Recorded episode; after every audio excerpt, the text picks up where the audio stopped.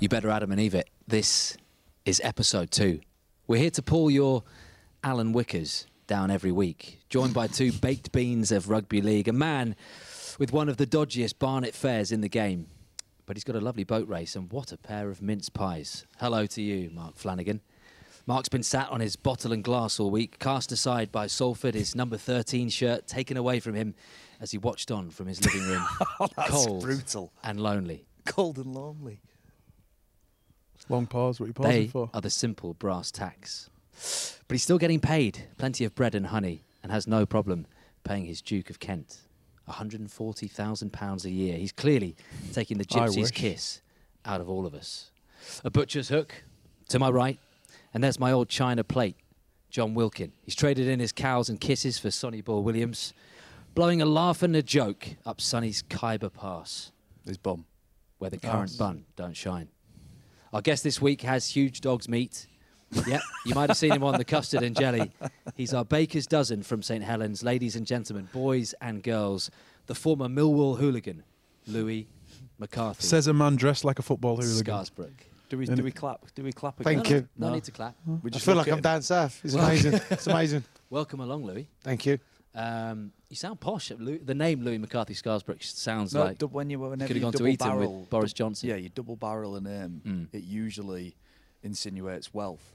Yeah. But I can guarantee you with Louie, that's not the case. that is not the Loads case. of money. Loads of money. Loads of money. So you idiots all played together at St Helens. Who's the, Yes. the, the tightest? Though again, we always use the sort of saving from a fire from a burning building. The tightest. Jon, Jon, Who would no, you the pick tightest, out the of- closest. Who would to have both. picked? To survive. To Yeah. survive. To, oh, to survive. Oh, 100% Wilco. Why? Yeah, more laughs with him. yeah, yeah, longer. Longer, a longer friendship. Longer Yours was shorter, burnt out. Yeah. Yeah, but yours- if they were the same duration, which would you pick? No, that's not a question though, is no, it? if it's yeah, it's No. different. Different. No one likes you. Oh, Go with him. Fuck off then. Well, Mark, we Easy. won't have any of that sort of language. Sorry. We'll leave that to Sorry. LMS. You're better than that. Yeah, Um, I am what you been up to? hanging Louie? around with him too much. Louie, what you been up to? Uh, pre-season. Yeah. Looking after four kids. Four Uh, kids. oh my god. Get the And, snip. yeah. Just get the snip. Yeah. No, no, no. Because when I find a new wife, which Ah. is probably going to happen. Respect. Yeah. start Jess again is then. definitely Start watching again. this as Start well. again. Hundred percent. Yeah. She Yeah. probably knows I'm going to find a new You'd be in the dog ass She probably get going to kick me out. Yeah. So these boys gave me that line that you're a Millwall hooligan. That's where it all started. The Isle of Dogs. Yeah. I wouldn't say I was a hooligan. never, never been in. But you are. Are you a Millwall? Are you a football man? Are you a Millwall yes, fan? yes, I am. You That's are. why I wish we could talk about football instead of rugby league. We can do it. so, bit. So you, so you grew up going down to the Den watching Yeah. Millwall. Yeah, yeah. yeah. Wow. Then so it was all right. Got played for a team called Millwall Albion, which was uh, in Millwall Park in East Yeah. London. Uh, and used to get free tickets, so I used to Goalkeeper, go weren't you? down there. Goalkeeper, goalkeeper? outstanding goalkeeper. Jon didn't know that. No, Just outstanding. So like, the cat. anyone listening, watching, will be wondering how the hell a journey like that from a, a London boy, from the, not just a London boy. I mean, you can get more authentic London than the Isle of Dogs. Is, is the Isle of Dogs just for my like clarity as a northerner? The Isle of Dogs like Is it- Cockney Central? Is that pretty much, isn't it? what, what mean, like East defines, London, But what defines Cockney? Wh- When you're a Cockney, do you, You have to be from- born in the sound of Bow Bells. Okay. So you have to be born in London Hospital, which Bow Bells is just up the road, which I was. Yeah. Uh, and on my firstborn, because I was still like, whoa, London. I played the Bow Bells when he was mm. born. So Yeah. there. So he's technically a Cockney. Right. The others. Is yeah. that how it works? The others couldn't bother. They're Scousers.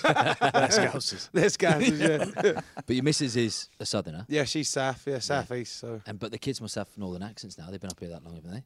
that well, the oldest Rudy does. He goes from Brummie.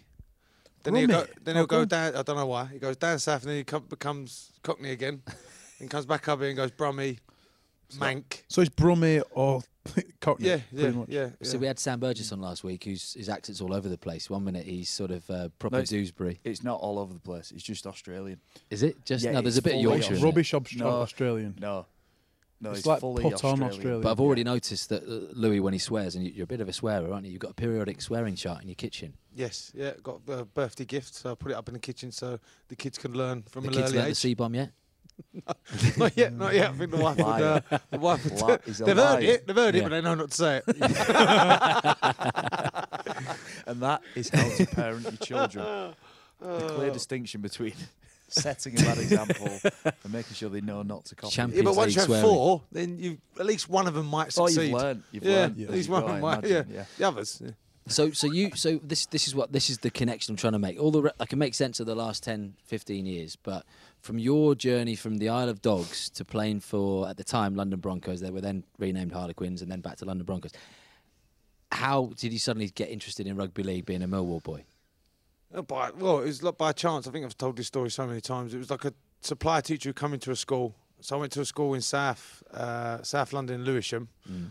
It's called St Joseph's Academy. It's not there no more because it wasn't a really good school. Mm.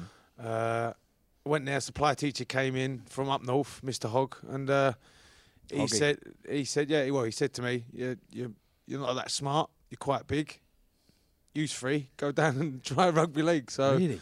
me and a couple of boys went down there and we had a fight in the game, and then Oh, yeah, this sweet. brilliant. It, Yeah. it doesn't sound like a great retention. Like, like as a tool for recruiting rugby players. Like, what's the checkbox? Are you smart? No. Are you big? Yes. Are you technically unemployable? Yes. Do you like to play rugby league? Yes. That's that's worldwide though, isn't it? And then, and then I'm up here talking to you. On, But on what, a who was this game? Who was this game for? Oh, it was just like a trial game because they needed to get like a At the Broncos Academy. Yeah, because Broncos didn't have like a, uh, a youth system or nothing coming Yeah. through, so they needed to start under 16s and 16s. Who, were- and who were the other 18s. two? Mike Worrincy Yeah. uh, and his brother Rob. Oh, they're, so they're both. Uh, Rob's still playing. Rob's still isn't he? playing. Mike's in uh, Australia now. He's missing his kids, yeah, out there. And that was the first time you ever played was a, a trial for London. Yeah, yeah. So it was just, it was, here's a ball, run with it. But you didn't know But any- you didn't know the rules, you didn't all know the kids there, it was the first time Yeah, playing yeah, a trial. yeah, yeah. And it was just explained to you on the spot the rules. I mean, how because that must have, it's got to take years and years to, He still struggles with to understand them fully. No, no. If we're being honest, you still struggle a little bit. Yeah. Ru- rugby league, Will, is drafts. Rugby union is chess. No. Chess and So checkers. drafts is very simple. Like it, the, the, one of the keys to our sport, actually, we don't leverage all that much. Mm. Is that it's actually relatively simple to pick up. Yeah. If you if you if you're big and quick, Louie, Big and and quick, imagine just run. when you first got the ball and you run and you're really athletic, Mm. it must have been quite a comfortable sort of sport for you to go into. Yeah, it was easy, really, 'cause it was easy to pick up. Instead of going union and knowing when to get in and Get out. get out, yeah, get in, get out, present the ball, whatever it is. But no, it was just play the ball throughout between your legs. But I'm let someone else fascinated then. So you played that game, and then who actually thought this that you've got a talent? Who convinced you, your family, that you could make a career out of this? Well, then it was it was Phil Jones who was head of uh, recruiting for London, like the academy. He was Mm. head of the academy down there, and he come to us and said, "Come, let's go and go and play for London and the South," which I did. And And what age were you here? When you- 16, 16. 16, 15, 16, yeah. and what were your other options at that time? Obviously not goalkeeping. That A wife of of- a crime, probably. Uh, well, well, it was going to be a spark. I thought, yeah, yeah, just Okay. be a spark. Uh, and then that got binned off because we had to train in uh, Osterley, which was Yeah, yeah. North London. Yeah. So we had to go. I had to go from East London to North London, and that was two and a half hours on train and all that, getting over there. Uh, so then I just said, "Oh, thingy," but they were paying me what fifty quid a, a game, so I was like, well happy. And when do you go to Hull FC on loan? Uh, on loan, 'Cause I remember playing against you. because they didn't have a 21s. London didn't have a 21s. Yeah. Because I think back then it was only they needed to have like a 16s and 18s. Yeah. 21. So we went up there. Me, Eddie Adabisi, Ian Lane, and Mike Worrincy. So what did you make of that sport? You've come into a sport which is obviously predominantly northern, even more so back then than than it is these days. What did you think you were getting into? I mean, did you did you just feel completely alienated from from everyone else who was all of them up north apart from mm. the Broncos? Well, no, tell the truth, I think it was just like a. It was by chance I got into it. So it was like, oh, I didn't, didn't I didn't have a clue what was what it was. So I, all I knew is I was getting paid money to to play it, and I was like, oh, that's sweet. So we go up there, play. If we win, we get we get more money. If we didn't, then we still get fifty quid. So it was win-win for me back then. So I was like, yeah, sweet. And then not long after, St Helens come calling. Yeah. How how did that come about? Uh, well, I was at a contract with London, uh, and at the time, Brian Mack was there, uh, and he was he was going to Leeds. So I thought, uh, well, I might as well just see what's out there. Dipped the fishing rod in the line. A couple of people bit. Met Eamonn. Got on well with him. Bought me a beer. So I went, ah, sweet. Let's go there. London would have wanted to keep you though at that t- that time because you were. Pro- is that when you played for England when you Yeah, played at Broncos? Yeah, yeah, no, well, they, yeah, they did come in and they wanted to keep me, but I thought back then, uh, well, back then I got bitten by the bug, so I wanted to win things. I Yeah. thought to myself, I don't want to stay at a club. A lot of people were going that year, so like Danny Orr was going going back away. He was like a he was like a role model to me, really. Mhm. Uh, he lived with me for six months in a house before he got his ass down there. So he took me under his wing and he, he said he said you got to take the game and if you want to win things you got to move on. And I spoke to like Purdham and all that saying what should I do, and he said well once Saints come knocking just just go up there just go and test yourself. See, that's interesting what you said there because like, originally you painted the picture just a throwaway line like I was either going to be an electrician or just getting paid to play rugby. But you you mentioned winning, so you obviously had that in you instilled in you, which isn't in everyone, is it? No, no. I think I think I think you have to you have to you have to want to win. Otherwise, no point. No point. I need swore then. Nah, and he did. Well Uh, yeah, yeah. Well, uh, well retracted. there's no point playing a sport if you don't want to win. Mm. You don't. You don't play the sport unless you want to. no, it's not about taking part. Is. No, it? it's not about That's taking like part. You don't. Yeah, biggest yeah. Mm. nonsenses of sport. Yeah. But no one coaches that to you. That's the that's what my point is. You don't- yeah, you don't- no, you- yeah. That, well, I think yeah, that comes from like your mum and dad and all that. I think I was lucky enough. I come off from a good family where my mum and dad like love you and all that. And my mum and dad was a judo. She won like a bronze medal in like the Bridget European did? Championships and all that. mum yeah, the yeah. European Championship. European Championships, yeah. Wow. So she was like Does- always Does your dedicated mum, to. your mum would have judo thrown your dad around a fair Yeah, bit. wouldn't yeah. Big Pete. Hence male why model, Louie- Big yeah, Pete. Pete. And, yeah, and then yeah, and then, then I obviously got my dad who's just a model. The uh, right- jack, model. of, jack, right of, jack of all trades, and He couldn't be more. Louie's dad couldn't be more silverback, alpha male, Cockney, London. He's like, Yeah. All his go on mates then." are like that as well.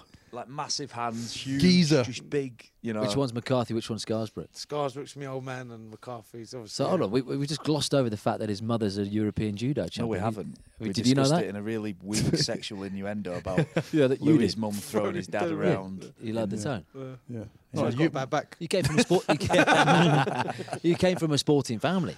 So Yeah, that, no, that- yeah. that's obviously been maybe subconsciously instilled in you then from a young age because of your Yeah, I think yeah, I think so. I think obviously mum and dad have worked hard to to do what they did, and they worked hard to look after me and my sister, and I think that does does instill stuff in you. Mm.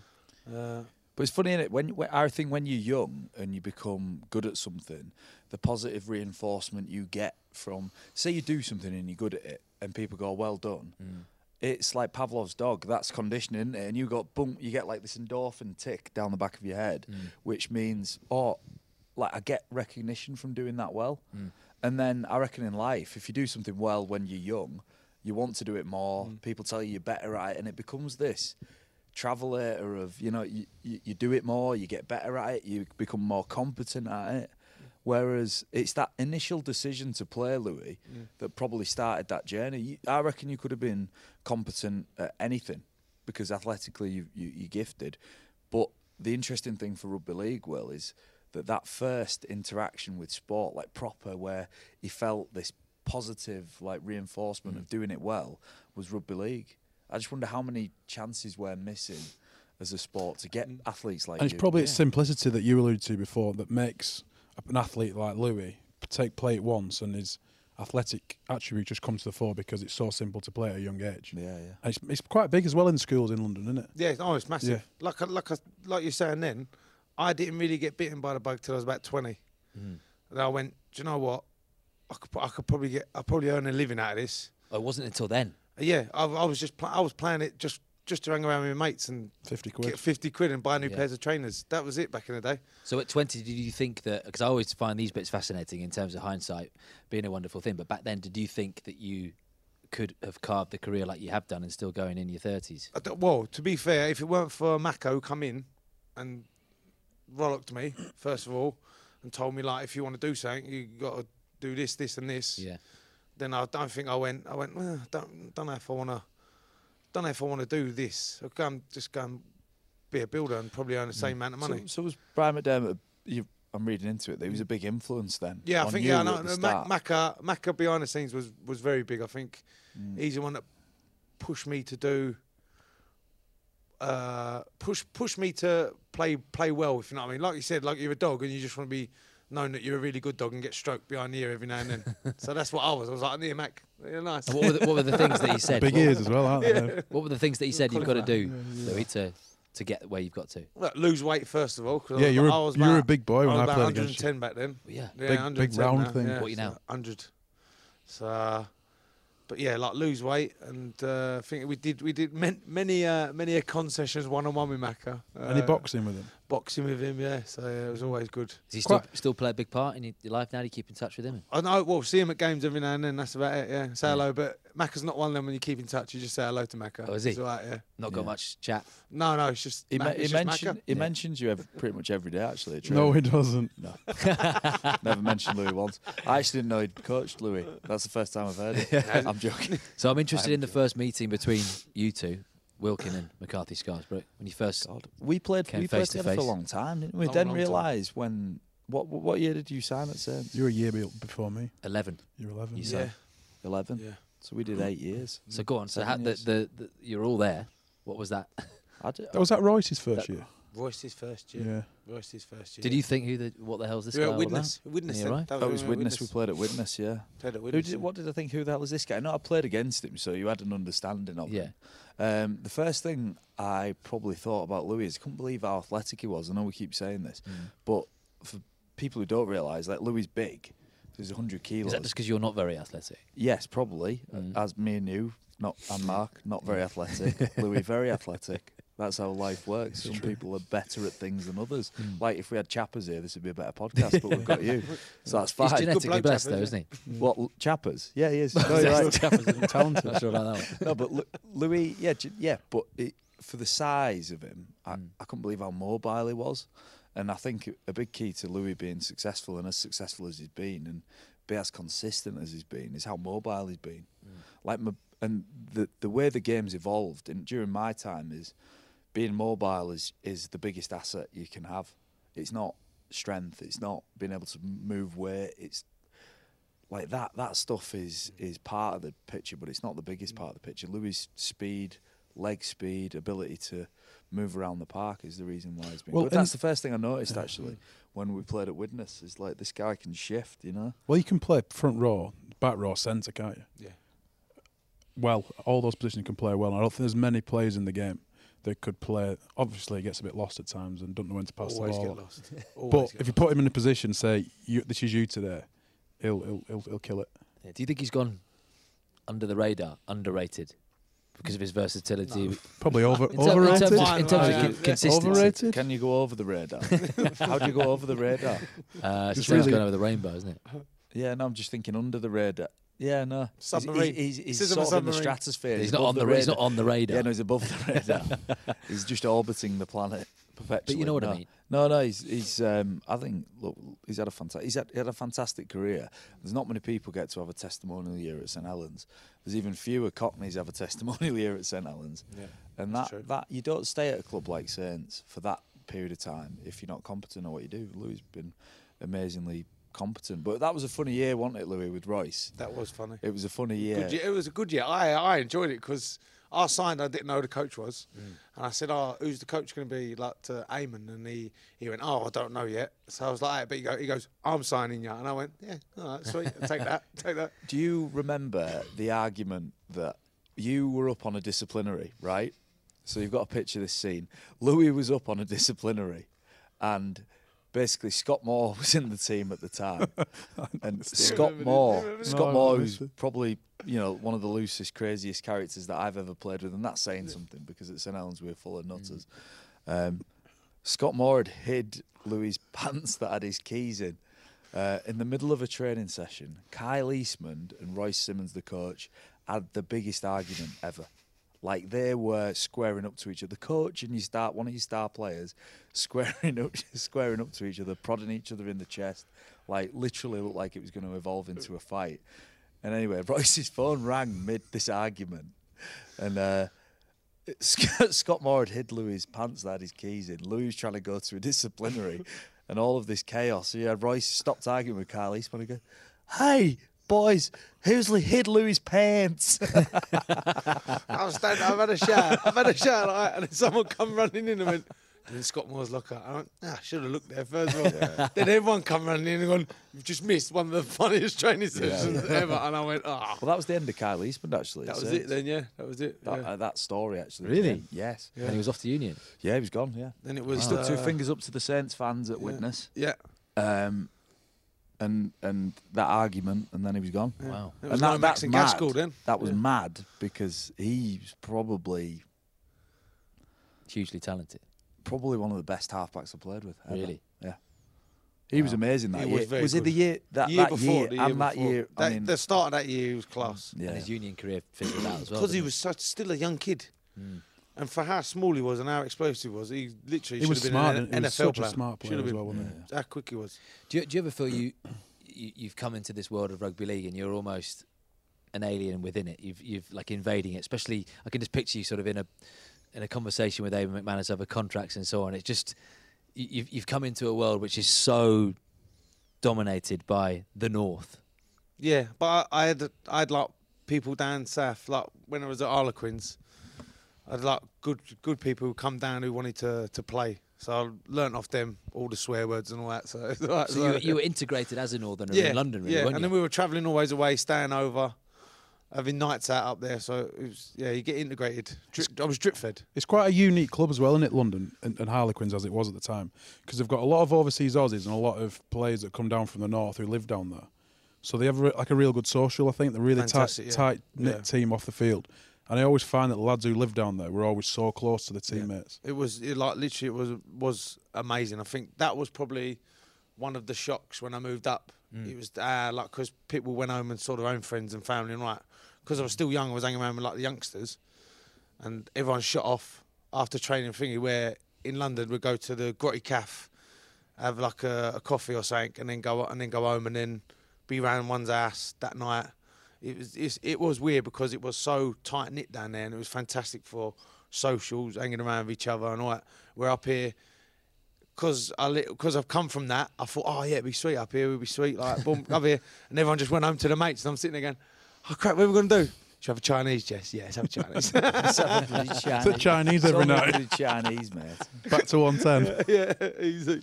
Well, I mean, when you look at the, the career you've had at Saints and, and, and what you've won, and, and you look at the three league leader shields, the two grand final wins last year, been the latest one, and you're looking set for another one. The way you're going already at the beginning of this season, there were obviously all those losing grand finals as well. Eh, When, when you weigh up the trophies, you, and you look back on your career and your testimonial year, do you think I should have had more, or, or is that more than you've ever dreamt of? Yeah, no, I always think I always think we should have had more. I think the the teams we had through my ten years there and before, they should have had way more, way way many, way many more. But it's I'm lucky enough to have two, and I'm happy about that. And probably would like would like to have like a challenge cup, a challenge cup as well. But it's hard. I think we've lost in so many semi-finals where we should have won and been on the big stage. But I, I don't like looking looking back and going, oh, we should have done that because if if you didn't, you weren't good enough. That's what I always think. If you don't win, you're not good enough. I mean, you were Um, there for loads as well. Psychologically, how damaging were those losing grand finals? I don't know. It's weird that I don't know that. Um, I think it's damaging to look back on it too much Mm. and, and be like really consumed by the fact that you didn't win. Is that Like- something you'll do when you when you're in your forties and fifties? Yeah, yeah, I'd probably find me crying in a pub somewhere. or I'll be We telling do a that already, really, mate. really, really bad story about like you know we should have, we should have when they got died, oh, or something like that. That's uh, just an impression of what it might look like in, in four to five years' time. Mm. But I think it's dangerous to reflect too much whilst you're playing. I found my, my and Louie on his testimonial year. I found that a difficult year because it naturally is a year where you reflect a lot on what you've done, Mm. and it feels like a sealed. You know, let's talk about everything I've achieved in my career. But you're in the you're middle of- still playing, You're yeah. in the middle of your career. You know, I was nowhere near. You know, with Louie. It's a great earner, though, isn't it? Um, Money wise. well, That's what lost you a lot of it. H- HMRC. Uh, But if Quite you get it demanding. cash under your under your bed in a little yeah, no, I didn't. It's a bit for like, anybody from uh, the revenue, yeah. I declared all of my events. He didn't. Um, So am I. It was a bit like Sam Burgess last week. Jon Wilkins' net worth decreased quite rapidly in the uh, the years to follow. yeah, Um, it was a seamless transfer of cash. it's, uh, Ah, a lot of money down the drain. this? Do you want it? Yes, you can have it. Go on, tell us about a testimonial year. What, what, what- we on the outside have no idea what, what kind of setup it is. Uh, What's how does it work? Well, ten years at a club. Uh, lucky enough, I've done that, Mm. and then it's just you get a game, which they gave me. They gave me a choice, and I chose London just because they were my team. They're, they're the team who started me up, so it was just a, a tip of a cap to them, and obviously I know Danny Ward well, who's uh, the head coach, so that was quite easy to arrange. And then you just have events through the year, really. Uh, Do you want to plug any events now? when's this going at? So Soon. essentially, this Soon. is essentially, Lou. This is your, your your your pension pot, isn't it? The game you get all the takings from yeah, the game and so on. yeah. on. and pay your mortgage off, all Yeah. the Well, events try there's there's there's a funny thing going on here with mm. with rugby league is that your testimonial is used as leverage throughout your career. Mm. Believe it or not, as like we will pay you marginally less throughout your career and give you a testimonial. And Louie can't say this because he's in his testimonial year. And So your minimum wage Louie, this season. you are Talk you are 50 you are delighted to be having a testimonial Yes, year. yeah. But I always found your testimonial year is like factored into like your career's worth at a club. Yeah. And So they're in your contract these testimonial years. no, it's Well, the not. club it's just give it you, don't no. Yeah, Or they the do, RFL. but it's not. You can't have it pre-agreed. You have to have 10 years of service. You can't be four years. So, for example, I was six years into a a a, a con, a time at St Helens, Mm. and then they offer you a four-year deal that is probably not what you're expecting, but It's got the testimonial.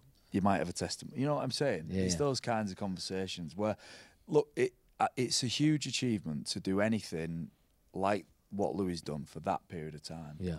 But the perception of that sort of a loyalty that's being repaid is quite an archaic one. You know, Mm. it's actually I don't know if it's. So you're saying there's no loyalty, or No, not I as think- much as perceived. Well, I just think you, you do your job well and you're competent at it and you get paid the right amount. And if you hang around long enough, you probably get paid just slightly less because there is this potential of a This testimonial at the end of it. Yeah. Mm. Do you know, that's just Yeah. being honest. It's not like it's not like being deceit. I'm not like trying to like play it down. What I'm saying is that is kind of for people who don't understand. That's the sort of conversations that go on in the background. Yeah. It's a bit In more the sh- sinister than in the shadow. it looks like. in the have you, got, have you got any advice for Louie in his testimonial year? What what to do and what not to do? Um, What's yeah. Uh, You think. I just thought think big. think big? Like do big things. inspirational? Big things. No, rather than what what what when I was at St Helens, um, what the the temptation was was to just recreate Phoenix Nights repetitively over the course of a year. Mm. So how many times can we host a comedy and curry night? Let's see. It was like a competition. Let's see how many buffets. You know, if I saw another half a potato with, you know, cheese and bit of pineapple sticking out of it on cocktail sticks, let's create Phoenix Nights 40 times this year, Jon. you And see you know that? what? It's I all- like that. It's all, I like the cheese and the pineapple. And a bit of he was looking at it. I went, "Oh, comedy and curry night. That's quite a good idea." That. I went like in my head. no. Oh, Does it does it feel like a swan song then? Because John said it's bizarre because like, look, you're you're probably feeling as fit and as strong as you were three years ago, four years ago. You, you're a great team. New coaches come in, and that s- transition. We'll talk about Kristian Woolf later, but it seems absolutely seamless, albeit a completely different coach to style wise to, to Justin Holbrook. Does it feel like you're sick of talking about? Oh, look, it's coming to an end. Who knows? You might have another year contract. How old of are you, thirty-three. That's a lie. That sounded like a lie, didn't it? I should have said Well, you, said, you told me 34. You're didn't you? 34. You told me 34. 34.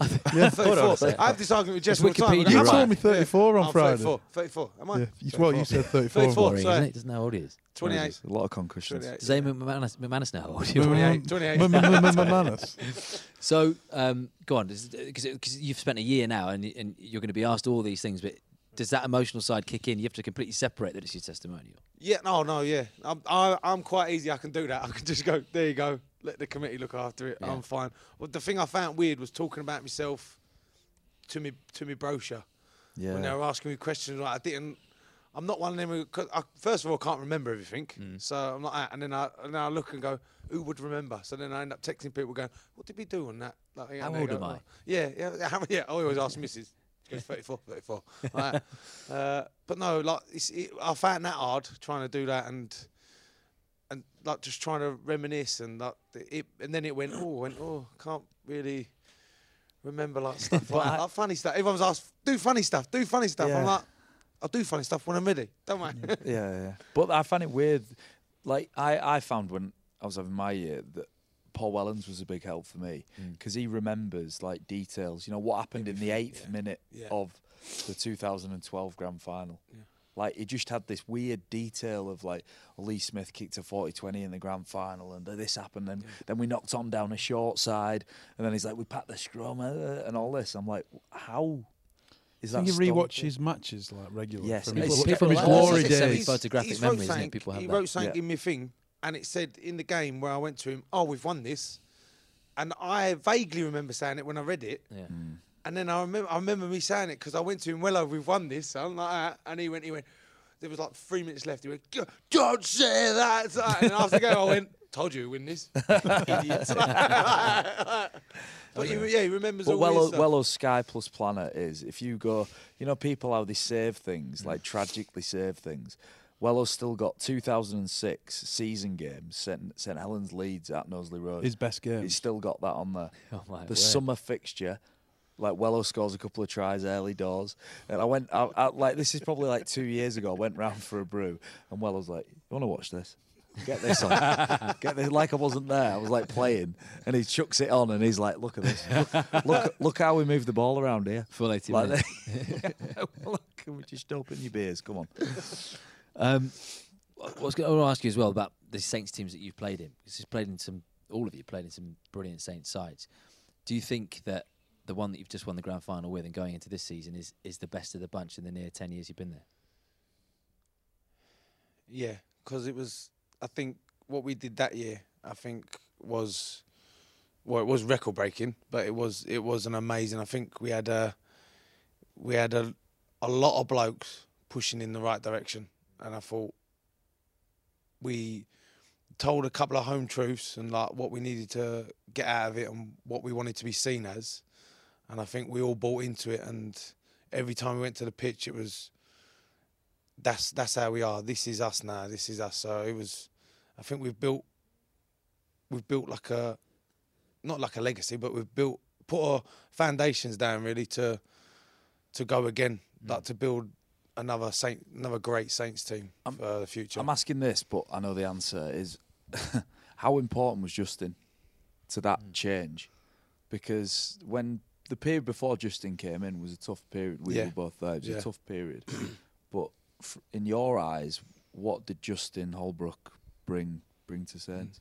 I think that that period before, I think we were all trying our hardest, but it just wasn't working for some for some terrible reason. I think we were trying too hard, and then when Justin come in, I think it, it sounds it sounds like everyone says it, but he just made rugby simple, Yeah, and it Jon is a says that all simple the time, game. yeah. It is a simple game, and he just said, "Listen, this is how we're going to play," and he made it.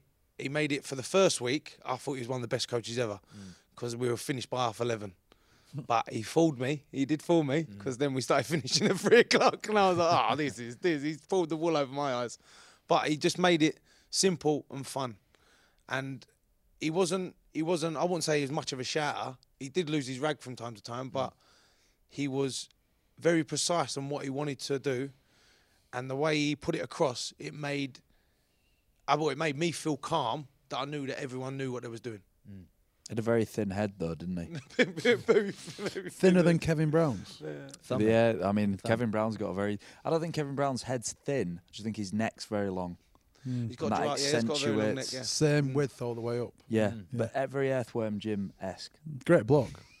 Anyway, If he's watching, Kevin. When, when when he came from the NRL, like, I- I've spoken to him about it as well. It doesn't offend him by saying he, he wasn't a, a big name coming over from the NRL here. Did you even envisage that you could have the success that you've had under him and, and the way it ended with him going back to back Yeah, to well, yeah, I think I think all the boys were gutted when he, when, like he said, he was obviously going to go Mm. because he had such a successful season. So, but uh, yeah, no, tell the truth, I didn't have a, I don't really know much over the NRL.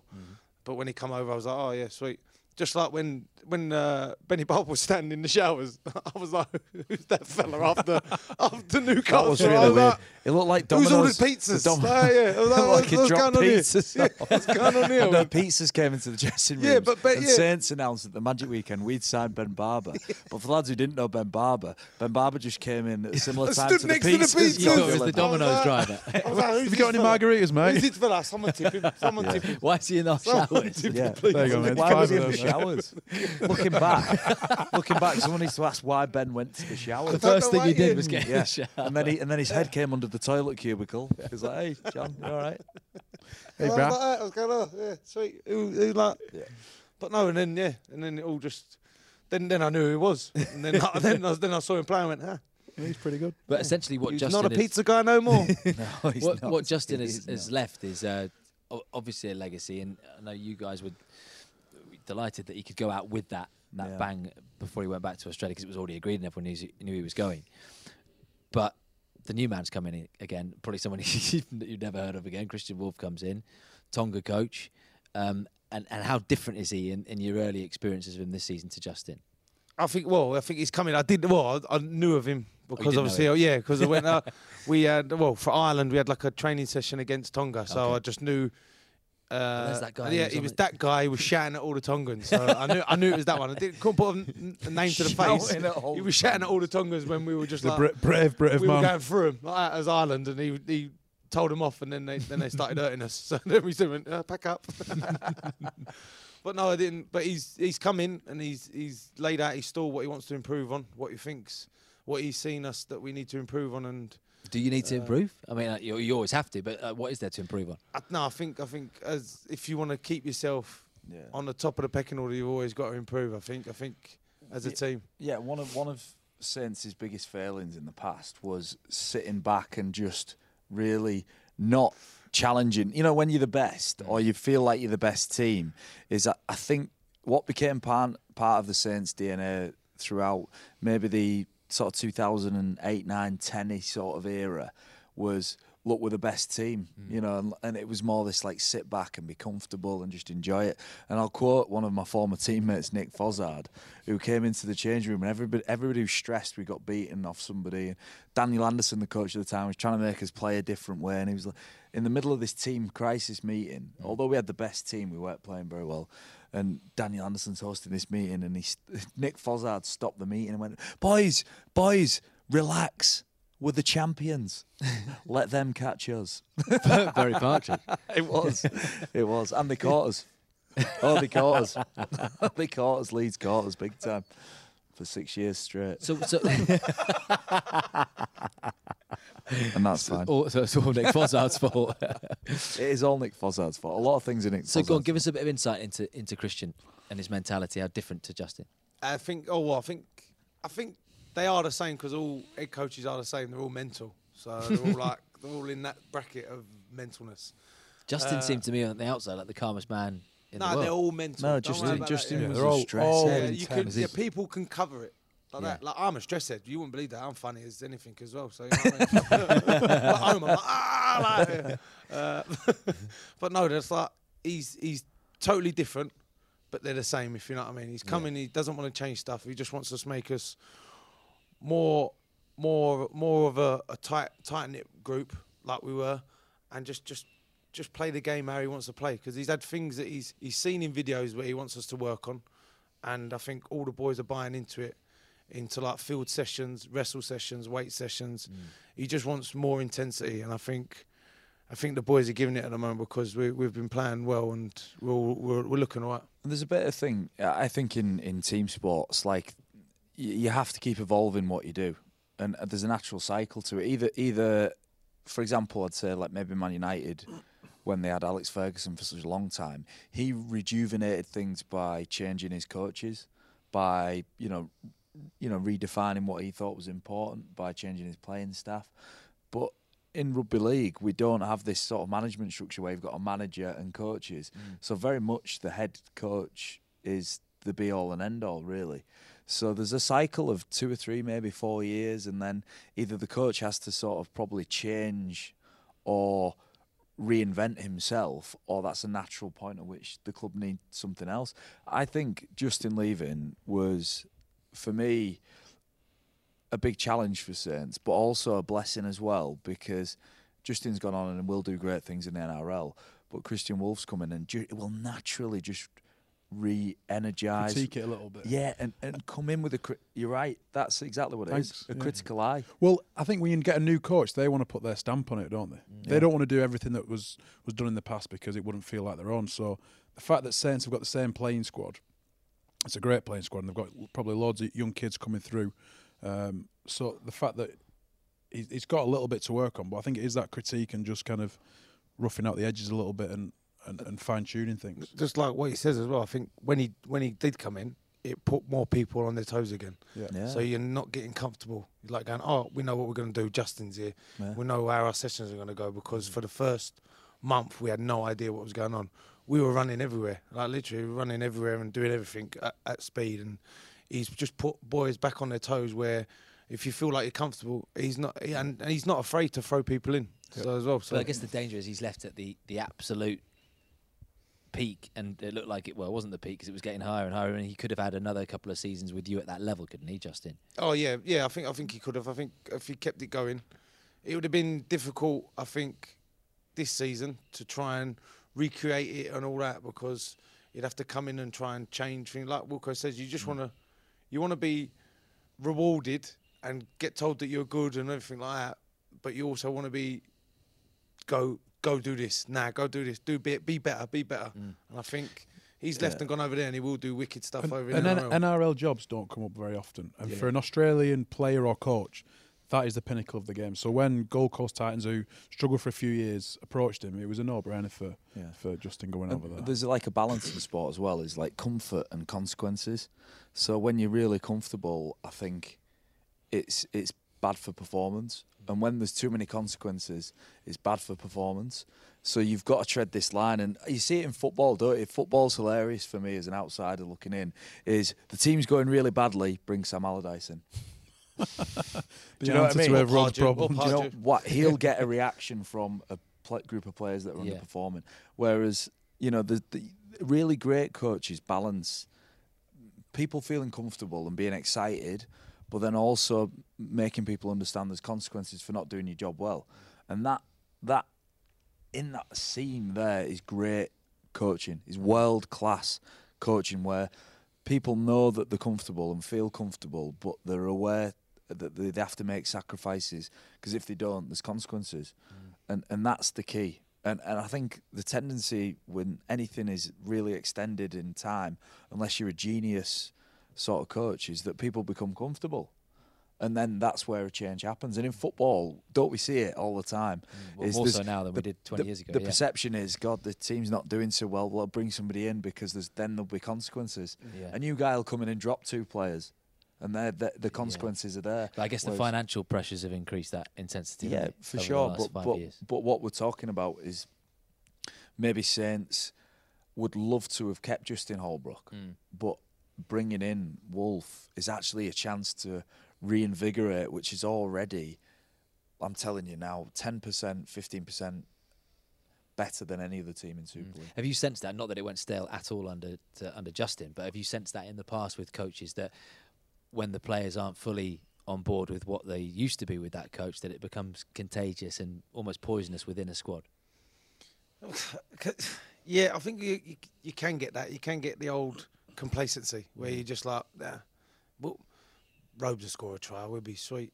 Like it's someone. coach some, takes the flak at the end of the day. someone to get us out of this trouble. I mm. think. it- I, I'd be lying to you if I've never never like, like felt that in like a group or something. But like I said earlier on the show, we're we're all winners, so we all want to all want to win. But it's sometimes we go about it the wrong way, where we try too hard or thingy. But like he said, there's always a consequence where you could end up being crap or world class. So someone else who's followed their NRL dream, uh, the big news coming out of St Helens this week, Luke Thompson off to Yeah. join the Canterbury Bulldogs. Um, I mean, you, you must have known about that for a while, but if, you know, officially announced. And you've had a chat with him, haven't you? You said you could stay at St Helens and be a legend, or test yourself amongst the, the best in the world. So Yeah. it's Louie's fault he's left. yeah, No, basically. just, yeah. just, ju- Eamonn, if you're Tell watching, Saints fans, yeah. Louie basically he's the rat in the camp. he's telling like he was. Tell, he, Louie said to me this three or four years ago. Get out of here. There's more He, cash. told, he got he sent Jammer get, there. get, on that You wanna get to Canada. Whoa, get to Toronto. He said there's loads of cash. Whoa, Yeah. loads of pie mash out there. I was like, whoa, Louie, steady. I want my testimonial year. I'm fine. I've been paid less than I should have done for ten years, but I want to celebrate with the lads. Good Whatever. agents fees out there though. Yeah. Good agents fees. I mean, he's, he's an incredible talent, isn't he? Ph- He's phenomenal. He's been phenomenal the past past three years. I think for us, he's been fantastic. I think with Tomo, like he said earlier on the show, when you have uh, speed, leg speed, you're big and strong, and you're built like Tomo, then you're going to go well in anything. Well, he's not that big though, is he? For a front rower, but he's that speed I and think the he's strength. the nuggetiness, isn't he? He's not. He's not That tall. I is- wouldn't say he's tall, but Well, he's nuggetiness. I'd say he's the, he's the modern Nuggety. nuggetiness. That's a word. That's a word. He's just a giant neck, isn't he, as well? It's a giant ball of muscle that's ready to pant. ah, like but a he, tiger. Tomo's a prime example of right getting the best out of a player. So Luke Thompson came onto the scene at Saints.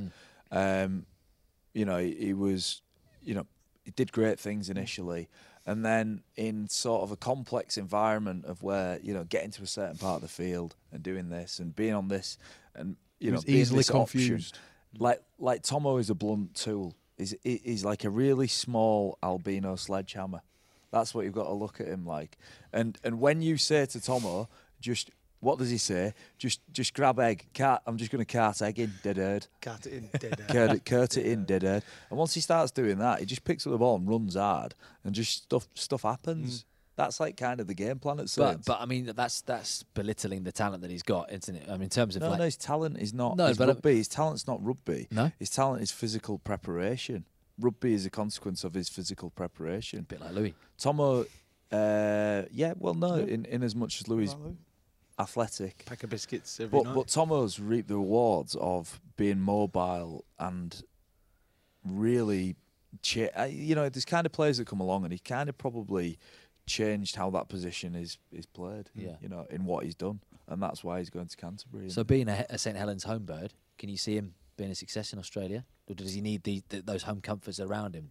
No, I think he can. I think he could be a ex- uh, success out there. I think, like he said, like, look, like he's, he's quick, he's strong, Mm. he's, he's got nearly half of what rugby league is over there. So he's, he's, he's going to go He's well fit over as there. well. He plays big he goes, he goes a long time, and I think what you don't see out is that he prepares for the game, for a season, for everything tremendously. He's like pinpoint. He'll eat meals, hydrate. He does everything, and he's he's bob on with that. And I think over there, it'll only kick him on to go over there. And I know, I know obviously, like Saints done everything to keep him. Yeah. They wanted to keep him because he's a phenomenal talent. But at The the end of the day, when someone knocks you and throws money, money at you, Well, it's a dream, isn't it, Exactly. Yeah. Well, yeah. And he always it's not a dream. perf- It's not a dream if. Go on, you talk. Saint, sorry, mate. It's not a dream. Sorry, I was. I was You we'll might talk well go about the. Lakers. Come on, what's happened? Been what's been happening at the Sad Lakers? times. I don't think we should talk about no, let's not talk about the Lakers. No, when you know it's an opportunity, I get it, and and and like it's exciting to go and test yourself. But he would never go and test himself if there was the commercial means in Super League to stay. to keep him. He'd stay. No, yeah. Oh no, no, yeah. If if He'd stay- oh, he'd oh, stay yeah, at if St. we had if the same money as over there, I think yeah, more and more boys would stay. I think. Well. Mark, you've been there, done it, played in the NRL.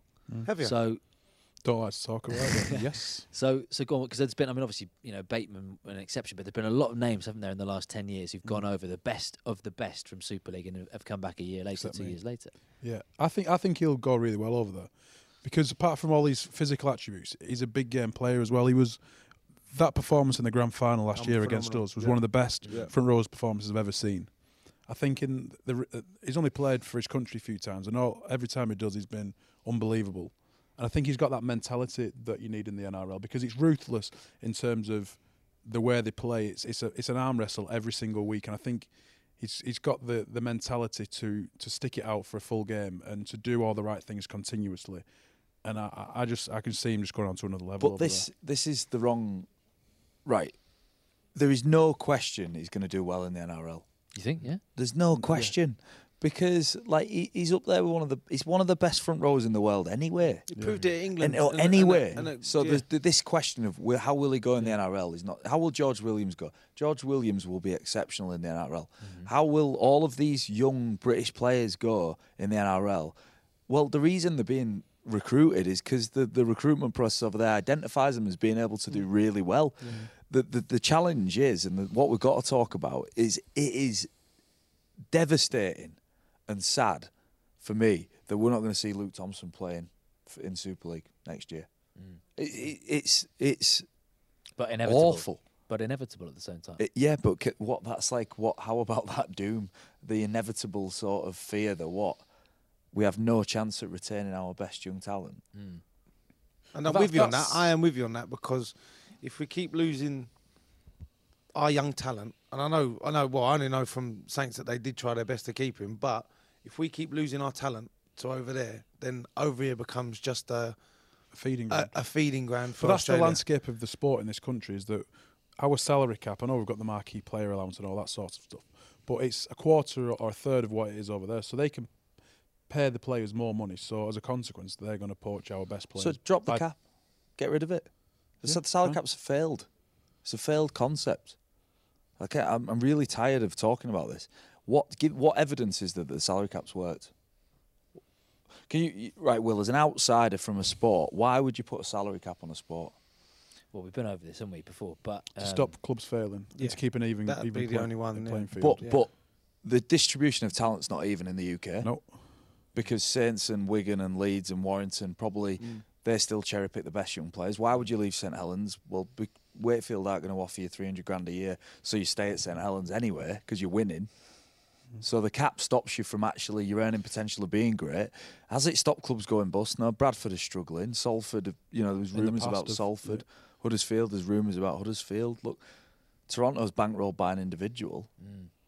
So the, the evidence of the cap working, I if anything, smaller clubs end up pay, paying players more money because they have to entice them to leave a big club by paying them more money. So as a consequence, a lot of the small, perceived smaller clubs Yeah. end up pushing the boundaries of the salary cap because that's the only way to recruit. I just think what's the I, I'd like to see it just because I think we need to be desperate to preserve the talent pool in this competition.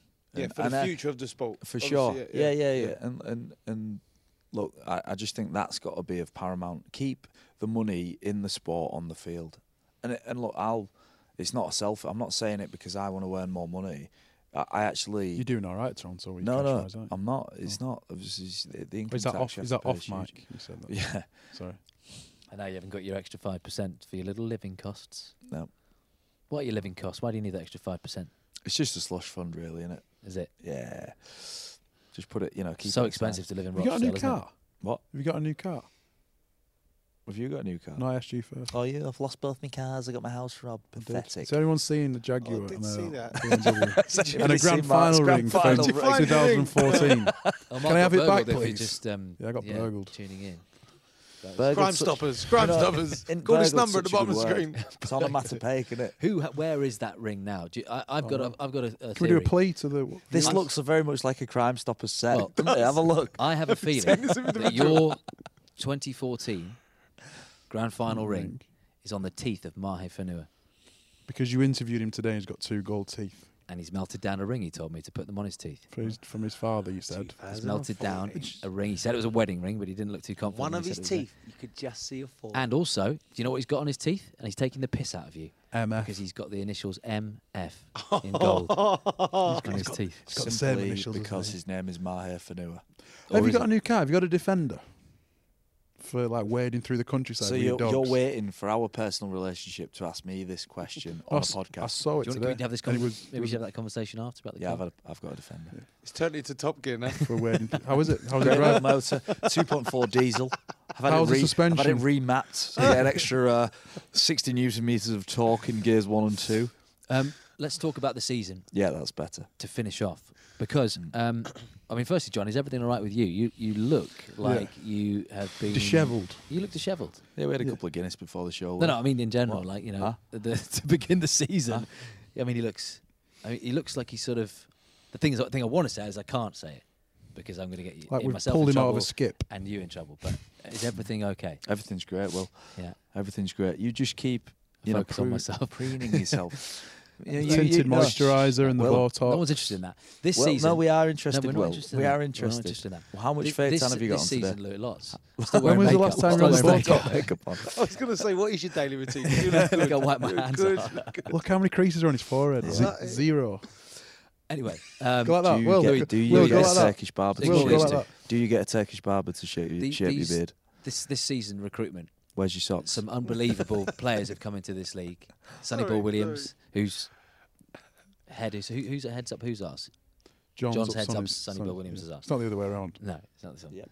He wishes. Stand up I- 69 Is, it, is, this the, is this the most exciting season going into to a season that, that you've had in the last nine, ten years with the players that have come in? The players that have come in, yeah, bloody hell, yeah. When you- obviously you got Sonny Caesar Bill Williams at, and at. Huddersfield, Maloney at Exactly. Yeah, I think you got you got stars that are coming over. And name some the others. Louie. Hey, Name some others. uh, Maloney. Uh, yeah, yeah. Yeah. Sonny Bill Williams. Flash. Wilson.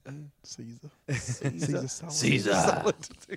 No, but we talk about players going out, don't we? And the drain of going to NRL. Yeah, that's Yeah. true. Still That getting is some true. Big no, you- names you're right. You're right. Well, actually, it's probably been the most exciting year. Mm. So I think the comments about Luke and that deserve some context. Is this has been a great year for retaining mm. talent? For I mean, getting new talent in, mm. hasn't it? But then we have to keep focused. The other side of it is losing good young players mm-hmm. Uh, is a big threat to the sport. But but some players like Maloney, Even Gareth Widdop. coming Caesar, into yeah, the Widder, Sonny Bill, you know, f- th- big names like box office. We had a page, full page in the Times Mm. this Yeah. week, rugby league. Th- Well, yeah, yeah, it Like, was on. whoa, it was on Sky Sports News, and it was like Sonny Bill Williams has signed for. I was like, like, like you never ever see it Yeah. on the yellow bar. No, you wait for Any the, ti- rugby the league, ticket yeah. goes wait for the past, and then it always goes to the ad. Yeah, So yeah. you're like, you miss Yeah. it. Yeah. But it was on the yellow bar, and I was like, "Ah, well, Yeah. rugby league's made it now. What's Easy. he like? Great, lovely, really nice guy. Um, he's he's tall, athletic, good Yeah. looking. He looks humongous. Is there anything, anything Looks great. insightful that people looks great don't in his know about? pants. Likes to read. Um, What's he reading? Potter. He's reading a book about Harry Potter. Samurai, about the samurai, the way of the samurai, called Musashi. I've got a So samurai it's about how to live your life, but Mm. he uses life lessons as a samurai. Quite insightful. He's an insightful guy, yeah. Good He's on got a horrendous beard, Yeah. uh, very patchy. Uh, You had a he- bad beard for a while, didn't in you? Rochdale. yeah, he's fine. He's from he's from New Zealand. Like, there's nothing happening in New Zealand. Mm. like, you could move anywhere and be delighted. To, like, New Zealand's beautiful, isn't it? But it's Yeah. just like basically. But he's lived in the south of France and Sydney and Japan as well. Yeah, yeah, but he said, quote for like this is him. Rochdale's his favourite place he's been in the world. Fact, There you go. What? What? what? Exactly. We've got new training facilities these days, haven't you? At old Manchester Cities. Yeah, yeah. No, he likes Rochdale. Training ground. He loves Rochdale. It's a nice little gift, isn't it? City just letting you squeeze in there with Aguero and David Silva. Yeah, I actually drove in when uh, Pep Guardiola was. Pep. had- Pep. Pep. Pep. Pep. What did that Pep come out? yeah, he said Yeah. Pep. Pep. Pep. Yeah. Pep Guardiola. have a little wave? No, drives a really turd car. Does he? Interesting. Yeah. And, Yeah. And, and a little grenade to throw in in terms of recruitment. There's no doubt about his talent on the pitch, but um, it's caused a bit of a shitstorm, isn't it? Israel Folau. Thoughts, Louie? We'll go to oh, you on this Well, one. don't one. come to me. Don't come to me. I'm just Go going to skim on this. well, yeah. So yeah, no. Yeah. I mean, an incredible, incredible. what did so- you just yeah, say? yeah, yeah, so, Did Louie yeah. just went, yeah, so Yeah, yeah, yes, no, yeah. yeah. that was his answer. That's me in my head going. don't say Louie's anything. first question: Do you know who he is? Do you know who he is? So yeah, From no, yeah. Union, yeah, Yeah. yeah, the Union winger, isn't it? Yeah. But- Jon, to you. Yes, What do you mean? Thank you so much. Thank you so much. You got away with that one. What do you mean? I mean, what do you want me to say? I mean, look, I'd well, like I- you to repeat what you said on LBC last week from the call-in show. Okay. Okay. Yeah. Well, what I said was basically, um, look, his views are traditionally Christian beliefs, aren't they? They're like an extreme of Christian They're- values, aren't they? The, the, the, if you went, went to the nth degree of analysing like Christian Mhm. beliefs, those beliefs that everyone lives in sin, and he listed, you know, numerous sins of which everyone who would listen to those sins has probably committed two or three of them, or maybe four or five or whatever. Mm. Um, my issue was with the homosexuality thing is because all of the other sins are perceived as choice, and what he was saying, I think, was lazily assuming that homosexuality is a choice. Where I'm, I'm sure, like in the modern world, that's not how it's perceived. You know what I'm Well, it's saying? not what it is. It's It's, the it's only perceived, no. It's it? the only thing on the list that's not a choice. Mm. You know, if if that's you know how you you know how you're inclined and how you're attracted to people, I Mhm. don't think Israel Folau should use his his profile, which is through rugby, Mm. to then push on these beliefs to other people who might not necessarily be aligned with the way he thinks. Well, and there's all sorts of dangers with this as well. I mean, you've got so Israel Folau. Again, we, we know we know all about his talent, but this is a guy who said that hell awaits gay people. He said that the bushfires in No, but- Australia are punishment from God. No, but he said hell awaits everyone. That I mean, look, I will. Well, he said hell awaits gay people. yeah, but he did say hell awaits everyone. Like, Who listen chooses to to the be gay. list. Atheists. No, it, but there's a previous list as well that Yeah. that was more specifically Well, that's what he's a- targeting. Yeah. but homosexuals. but this is the thing is that is commonly held in that, that that's a Christian belief, isn't it? And like, It's I'll not a s- Christian belief. It's, a, it's no, an no, I'll say, extreme, I'll say from the outset, I completely disagree with the guy, Yeah. and actually just think it was just a bizarre and ill-informed use of his public profile to promote his own beliefs. So how does anyone win with him coming to Super League? because if we if we pretend to be an inclusive sport, how can we not be inclusive of him? Because Yes. his views are No. absolutely abhorrent. No, that- his that- that- views that's are, where the Super League and the his- Rugby League sh- ha- ha- have got their hands tied because they can't ban him from the sport because they'll believe themselves Legally, legally Yeah. open to being that's- sued by him for being discriminatory based on his religious Exactly, views. because he's However, there was an against Rugby Australia. understanding from the all Super League clubs, and probably all rugby clubs around the world, that he brought the either code and sport in general into disrepute by these horrible remarks and horrible statements and views on homosexuality above most other things, and that you can't go around saying that these kind of things because Mm. there's there's people who there's there's probably men and women in this country who might be in the closet, out of the closet, whatever, who who struggle with the idea that What about if you just got a closet? you might just have a closet. Yeah. But it's a sensitive issue regarding your sexuality and, and various issues that come with it. So to publicly blast these people and say that they're going to hell as a consequence of the way they're born is just There's- there's just, two- just wrong. there's There's, two no things. other way of There's putting more it. than two things. no, but, but when when you start playing a career in sport, you, you enter into an autocratic situation. As in, your employment is autocratic. You get told when to be somewhere, you get told what to wear, you get told how to behave, and that that is autocratic. Mm. So when you sign up to getting paid X amount of pounds, I know I need to be at training at nine. I need to wear this training kit. I need to listen to my coach. I need to be respectful. I need to not say anything that really puts the club at risk of being in wrong. And and he knew that. Like you, everybody knows that, doesn't he? Like he knew that when he was playing for the Wallabies, he knew that. Mm. So he made a decision after a warning to go against that. And and that's the power of his belief. Yeah, but his and, beliefs and are unapologetic. So this is what my, my Because question of who can win. He he's he's unrepentant because he Right. He's What's the counter argument? The, counter, the counter argument to, not argument, but the counter to Israel Folau is, I'm an atheist. I don't believe in God. I don't particularly care about whether you think I'm a sinner or not. I I don't believe in God. So for me to be offended about Israel Folau saying I'm going to hell because what I, that's I most booed But Who's not, it? not everybody No, no. has your views, though. no, no, but a lot that's of what people I'm might saying. be struggling with yeah, because the, some L- of the issues that he's led. LGBTQ well take God out of it. God's irrelevant in this situation. no, but, but because no, it's it is relevant because what what Israel Folau is saying, you will be judged in the eyes of his God that he believes in, which is fine if he believes in that God. If you don't believe in that God, why is it? Why would it be an issue for you?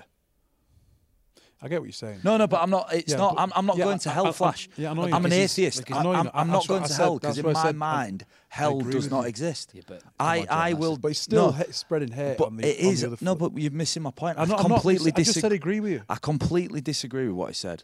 In, in on all aspects. what it does, uh, what it does is it stops people like, for example, Gareth Thomas and Keegan Hurst, two people, and Thomas came out when he was playing Union, not even league. We've got one openly British rugby league gay player Yeah. in Keegan Hurst, who's at Halifax, and it stops a whole generation of people who think that they've got the platform to come out and Listen and to Keegan Hurst on Five Live Sport because he did an unbelievable interview Mm. for BBC Five Live.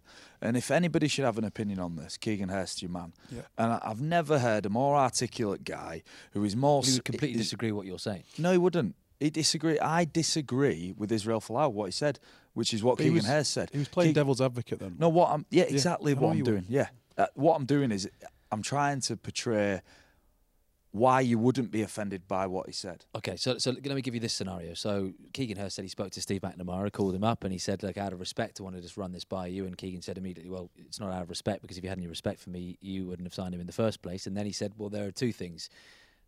To quote you, there are a lot more than two things, but the two things that Keegan had said at the time was, one, you've signed him, which means that you don't have a problem with what he said, which is the most worrying thing. And if that's not true, the second thing is that you've signed him because you put your values to one side and you think you've got a player Well- who's just going to get you an extra few places in Super League and a few more this- tries, which this- is even well, they're, they're, just as therein, Will, you get to the crux of the problem. And well done for friend. What you've done is got to the crux of the problem.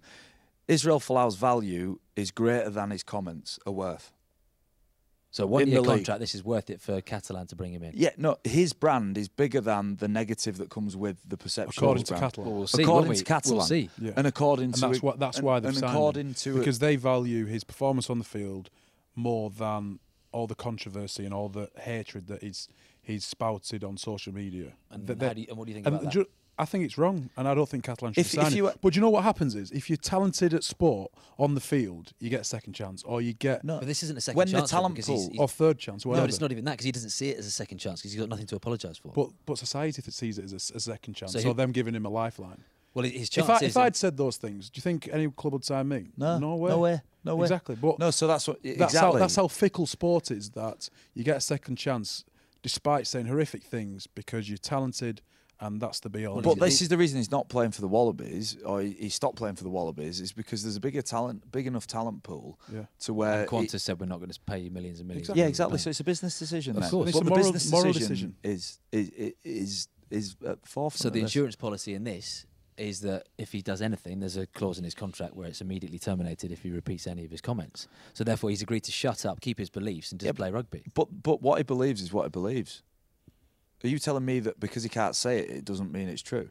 No, but he has, if as But long as he saying keeps it's a quiet, different then thing it's absolutely fine. Absolutely. So it goes back as, to as what I if you're a gay person who's in, the, like I said before, you've not come out as gay, and you see someone spouting that shite on social media. Do you think that makes you feel good about No. being true to yourself and But opening that's up to why other I people? said and it's that's the most ill-informed use of his profile, which was created through rugby, to then put your personal beliefs across. Which is ironic because I'm probably putting my personal beliefs across as well. But dangerous.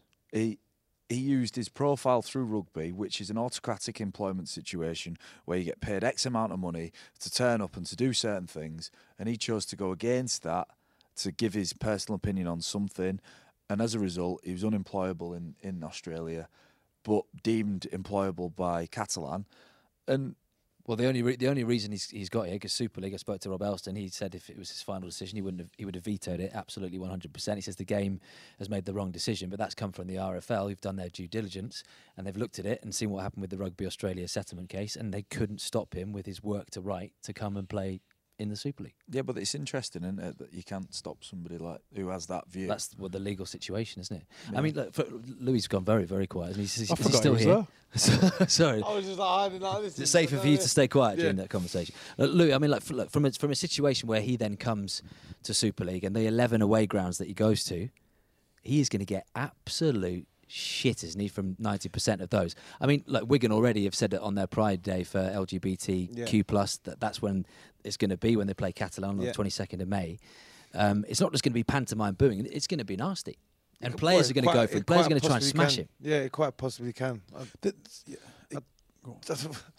I don't think it, it's shined a good light on Catalan signing him. I don't think it is, but I'd like he said he's going to go to grounds and he's probably going to get a lot of, especially when the grounds are right on the pitch. it's not going to be nice. But you as a think. player, do, does that go through? Were you not trying? If you can get a hit on No, him, but no? on, as a rugby player, It's not like that. No no, way, no way. no way. But do you know what he could do? He could open up discussion about what's acceptable to say in terms of your, your, your views, whether religious or whatever, and and maybe open up the debate regarding the the, the stigma towards homosexuality and Christian beliefs, and hopefully use it as um, a vehicle to kind of shut down Abel. these these Yeah. these whatever he and, just said. and like I said at the start as well, his views are very extreme end of Mm. There's still millions of people on this planet who have the same belief. But there's a lot of people who have some more liberal, moderate views on religion. We, Watch the we, fil- we're watch the going to have used with- it as a, as a, a vehicle to promote LGBT rights by having um, the gay um, Pride Day. yeah, Pride Day at, at their match against Catalan. So if it can open up discussion and, and using a positive way, then that's the only thing you can go off. Yeah, and I think look, th- th- this is an interesting thing, is because there's like an era of separatism in the world now. So everyone ring fences himself and has separate views, and people take a lot of joy in you voted to leave the EU, you voted to remain.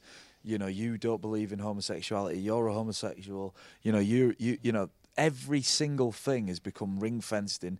That's a particular view. That's a particular view. Well, what, what, what where's empathy gone? Has empathy died? What do you because well, is in uh, can Israel Folau not empathise with other people? Can he not His, look? his religion doesn't allow him to do that. No, that but, but that's what I'm saying. Empathy's dead then. Well, because it is in those you've got you- views, yeah. You have to take the time to consider that everyone's different, that everybody has walked a different path, that everybody could have different beliefs, and to take time to consider and be considerate to your fellow human beings and to understand their path. And that's the aim. That should be the aim for me. And if rugby league had anything to preach to the outside world, it's empathy. And I'd, and I'd argue that's higher up the priority list in Israel's faith is empathizing and loving your neighbour than going to hell if you do X, Y, and Z. Yeah, I'd agree. all got very serious, didn't it? All of a sudden, I wasn't even on. on Yeah, the, I was can you like- just say? Can you just drop a C bomb to bring it back? No, no, no, we can't. Quite easily do it, yeah. But look, it's going to that's going it's going to rumble on and rumble on that debate, and it seems to me, and I'm sure to millions of people who've seen it who aren't even in the rugby league world or have any interest in super, in Super League, just seems highly unnecessary as a signing, especially when you look at it as a one year contract. It's probably a route back to something for him back in Australia as baby steps back. The French There are very liberal, though, aren't they? Mm. Well, that's why it's, it, it oh, wouldn't have mon gone Dieu. down anywhere else, would it? It Oh, wouldn't- mon, oh mon Dieu.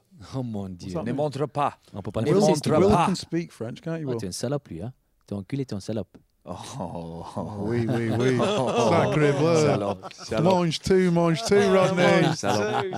Louie, top man for coming in. Uh, wish you. you. all the best for this year. It's going to be a massive year for you. Obviously, your testimony as well. But I mean, on the pitch competitively, it's huge, isn't it? It could be another league leaders shield. The way that you destroyed these boys, even though Mark was where were you, where were you watching from? Mark, I made up the story at the beginning. You were watching Home Lonely and Um, Cold. wasn't selected. But were, were you at home Lonely and Cold? No, no, I was at the ground. We Spe- saw each other. We saw each other. We had a chat. each. You were He Everything all right? You need a hug? I wasn't selected, and I'll same give you a way that you're not you selected for many um, primetime TV shows. Exactly. Necessary, Joe. He's yeah. not sat here because he's doing well, is he? No, He's on the way.